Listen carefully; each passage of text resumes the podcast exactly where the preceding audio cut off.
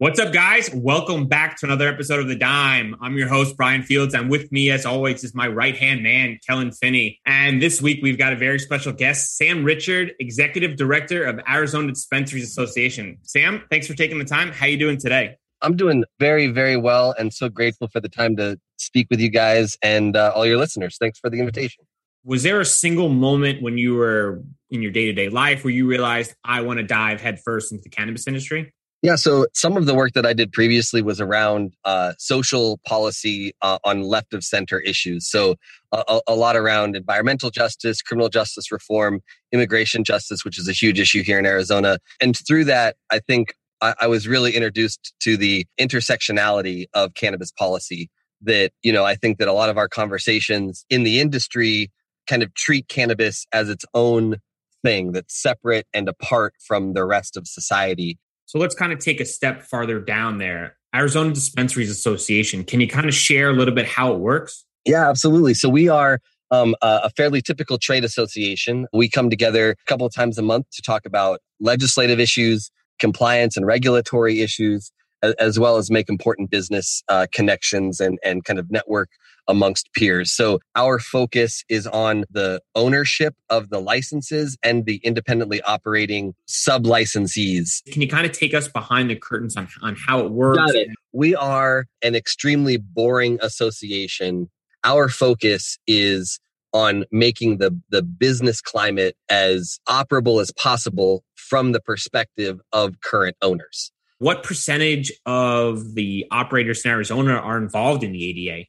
So there are uh, 125 licenses that are currently open as a part of the market, and we represent 105 of those licensed owners.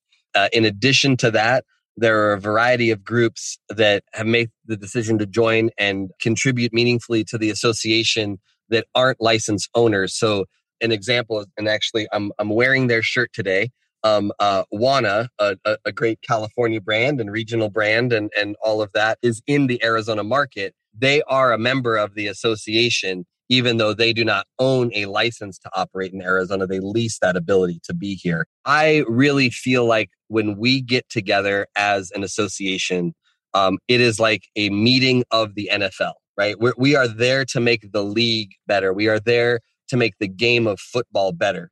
But as soon as that meeting's over, and we see each other on the field, it's back to being competitors. Can you kind of take us behind the curtain a little bit about, you know, Prop 207 and, and kind of what influenced the speed which allowed Arizona to pass it so fast? To go all the way back in history, Arizona actually had a medical marijuana citizens initiative on the ballot in 1996, the same year that California did. What we also share with California is that voters of Arizona approved that measure in 1996. What was different in Arizona than in California is that our legislature invalidated that citizens initiative with their first act in the following legislative session.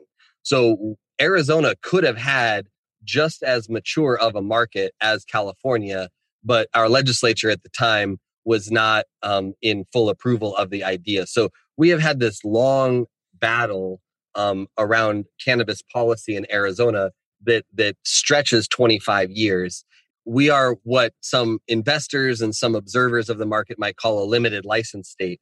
But one thing that I like to remind people is that we actually heard loud and clear from voters, both in 2010 when our medical cannabis initiative was passed and in 2020 when our adult use initiative passed, that we did not, our voters did not want us to become Oklahoma with when there is literally a cannabis retail uh, um, shop on every corner.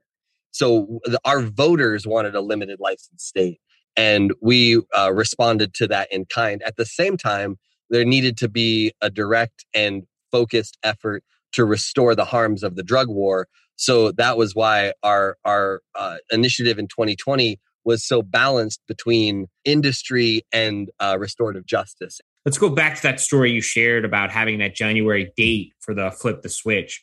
Was that the original target date when you sat down with all the parties to try to work through all the issues? Was that the original target date, or did you have a different one in mind and it was more of a, a, a moving range? Yeah, that, that's a somewhat complex question. I think depending on who you asked around the table, um, election day was November 3rd. I think there was a big contingent of folks who wanted to open up the adult use market on November 4th.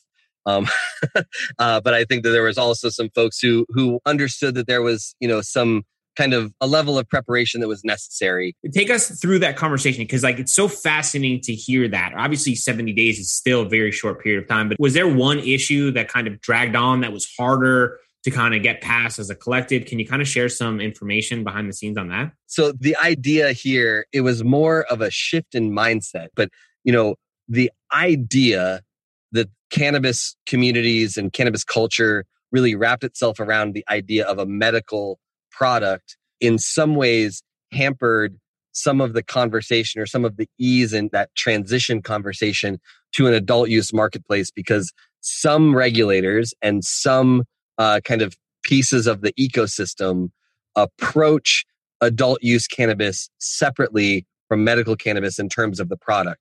One thing that we benefited from was a shared understanding across all parts of the ecosystem that cannabis has demonstrated therapeutic benefits regardless of a medical or an adult use designation in a very similar way to something like ibuprofen. So helping regulators understand that that's essentially what we are doing here, right? Helped them realize that, you know, there were very few pieces in the supply chain where we needed to segregate product between adult use and medical. And in the Arizona program, uh, there's only one point in the program where that is separated and for only one type of product, which is something that really, I think, makes the Arizona program unique. What's one area about the Arizona cannabis market that most wouldn't know? That's a great question. Uh, because there's so there's so many, and and some of it is you know this kind of belief that that it, it runs through at like Arizona, just like the the mindset. I mean, like we had somewhere in the neighborhood of 115 days over 100 degrees this this summer. And when you experience that kind of harsh environment of the desert you kind of develop this uh, you know thick outer layer skin. I think what is different about arizona is our overall market isn't yet matured to to having a significant level of quality as the baseline. Since you've been in the cannabis industry what has been the biggest misconception that cannabis is different.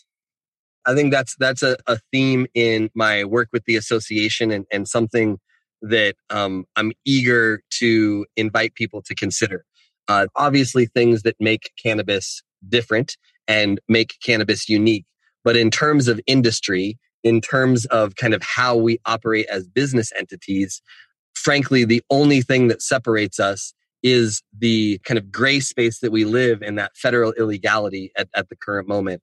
If you could sum up your experience in a main takeaway or lesson learned to pass on to the next generation, what would it be?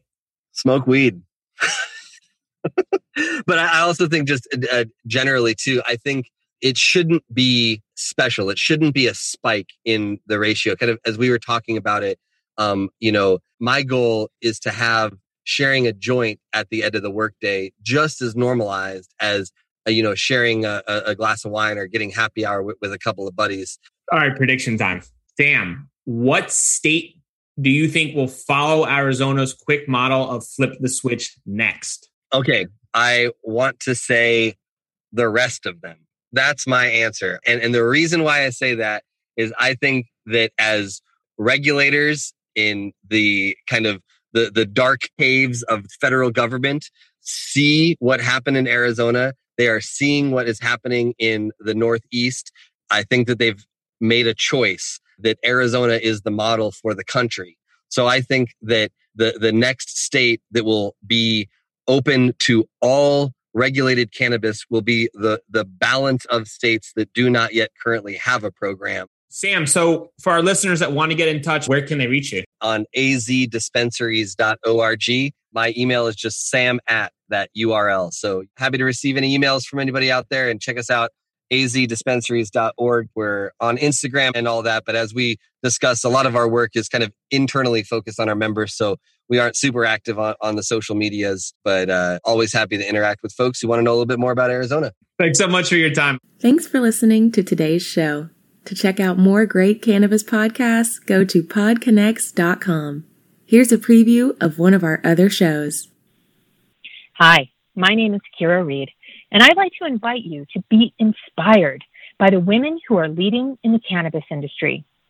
Each week, we will discuss empowerment, leadership, and what it means to be a woman in charge in marijuana, hemp, and CBD.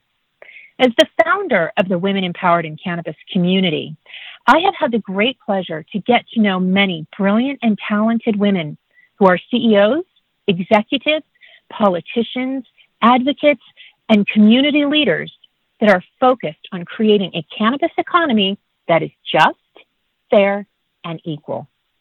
We'll learn how these women make decisions, how they navigate a predominantly male industry, and what they're doing to level the playing field for women. I hope you'll join us.